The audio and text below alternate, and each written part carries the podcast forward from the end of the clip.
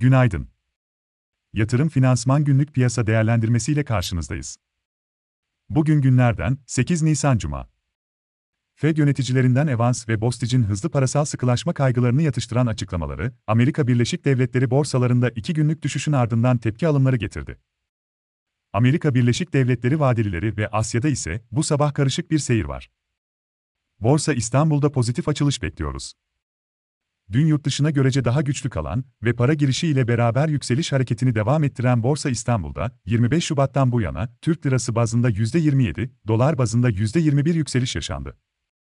İlk çeyrek sonuçlarına dair güçlü beklentiler, enflasyon fiyatlamasının sürmesi ve Fed'in sıkılaşması, jeopolitik gelişmeler gibi önemli risklerin bir ölçüde fiyatların içinde olması nedeniyle Borsa İstanbul'da pozitif seyrin devam edebileceğini düşünüyoruz. Kısa vadeli endeks hedefimiz 2420-2450 bölgesi. Şirket değerlemeleri üzerinden hesapladığımız orta, uzun vadeli endeks hedefimiz ise 2600-2650 bölgesi.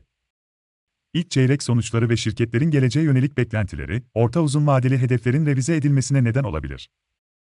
Beklendiği gibi güçlü sonuçlar gelmesi halinde, revizyonların yönünün yukarı tarafta olacağını düşünüyoruz.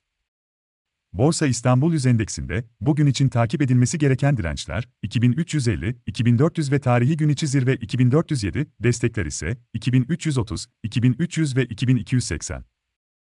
Ajanda da ise, günün ajandası sakin.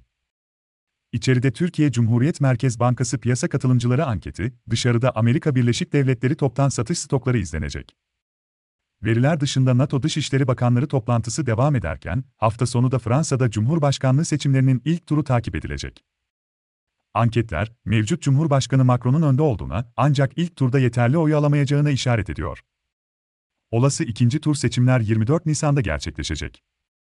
Yatırım finansman olarak, bol kazançlı bir gün dileriz.